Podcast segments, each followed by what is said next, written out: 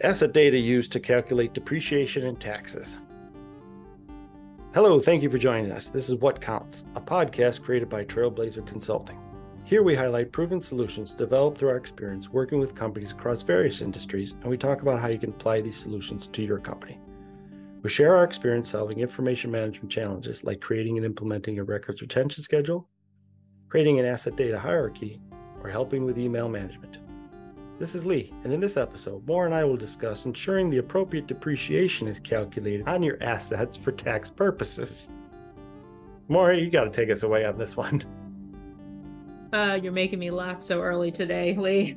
but, uh, but that's a good thing because who wants to be all serious when we're talking about depreciation and taxes? So, what's the connection here that we're trying to make?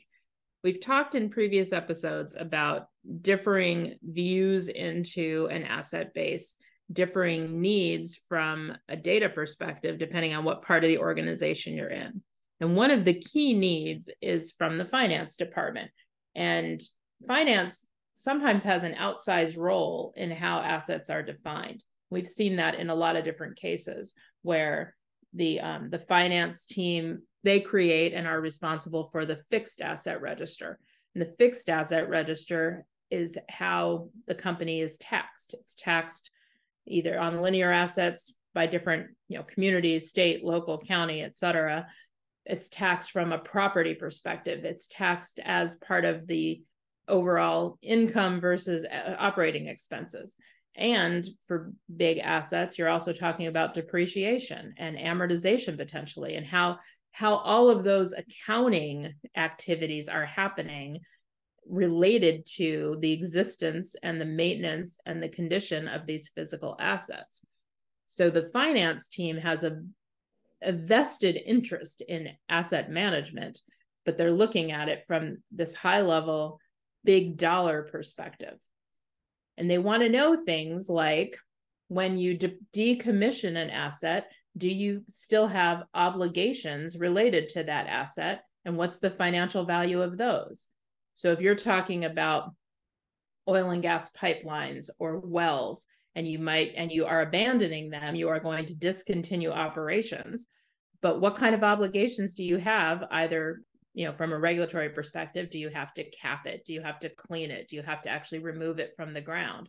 Or if you are leasing land or you have an easement or a right of way to put this piece of equipment out there in the field, what do you owe the landowner? What was documented in your contract to the landowner when you got the lease that says, okay, you're done operating, but you can't just walk away and leave this hole in the ground here. You have to clean it up or you have to fill it in or do whatever you have to do, fence it off finance needs to know that because that's part of the cost of decommissioning.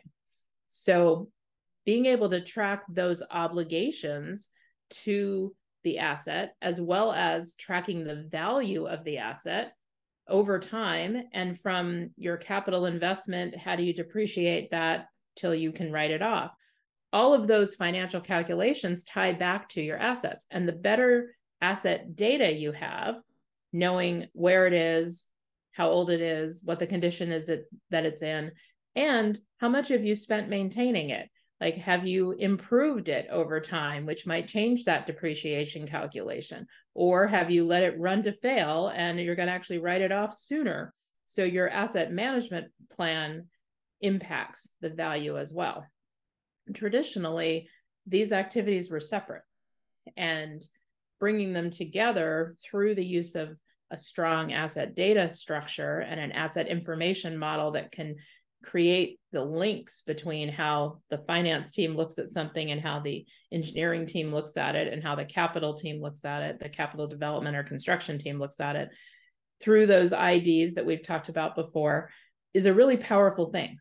Um, it's a it's a great tool for your organization to not be surprised and to be able to plan for the financial impact of your assets. That's one aspect. Yeah, I think you're definitely on the right track. I don't remember what the monitoring equipment was called, but if you abandon a pipe, you may have to maintain, like you said, that pipe for a very, very long time. And the monitoring equipment that needs to be uh, acquired to do such a thing is going to be an expense that's added to your to your bottom line as well. Right. And you might be able to do a calculation of what's cheaper to actually remove it and remediate the land or to put the monitoring in place and maintain that over time. In some cases, it could be cheaper to take it out uh, because there you're monitoring there for ongoing leaks and for corrosion and things that you don't have a lot of control over. So um, the cleanup that you could run into might be worse. The other thing that can be helpful in terms of matching the finances, all the financial aspects of an asset, is repair or replace decisions. So, a thing we haven't talked about yet is we've talked about the need to create work orders and be able to fault against assets, and that's part of our asset definition. And you have maintenance activities that are happening. But if you can also calculate the cost of the work orders, the work performed. So your routine costs, that's built into your operating expenses, regular maintenance, regular inspections, regulatory required inspections, that kind of thing. But look at your faults and corrective actions and how much these emergency responses are costing you. And if that cost continues to rise over time, then people might have an instinct. You probably already have an instinct. Maintenance engineers are very attuned to their assets, but it's good to have the data too when you want to go make the case to the finance team that, hey, this thing has failed us five times in the last six months.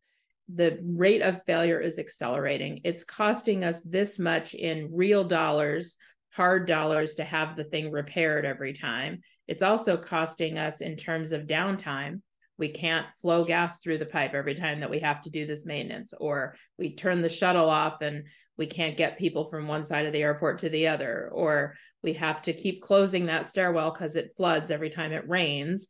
That keeps happening in some metro stations some subway stations in new york where they're flooding with these massive storms. So that's uh, cutting down on our revenue and also increasing the risk to our passengers all of these things can be added into a model to calculate hey it's time to make a bigger investment. It's time to, to replace this with a better system with a newer system fix the grading on the subway entrance so it stops flooding every time or or whatever the engineering response is but you have that financial data to help you weigh the impact as well. And there are systems out there that after the immense amount of work can actually not only run the models, but run where you should invest your money in fixing this asset because it's going to have the most impact, negative impact, possibly. negative impact if you don't do it, positive impact if you do. Right. yeah. Right. Either reducing risk or increasing value. So, but it all starts with good asset data. And I'm going to stop there. all right. Good you have any questions, please send us an email at info at trailblazer.us.com or look us up on the web at www.trailblazer.us.com. Thank you for listening and please tune into our next episode. Also, if you like this episode, please be a champion and share it with people in your social media network. As always, we appreciate you, the listeners. Special thanks goes to Jason Blake, who created our music. Thank you. Thanks, everyone.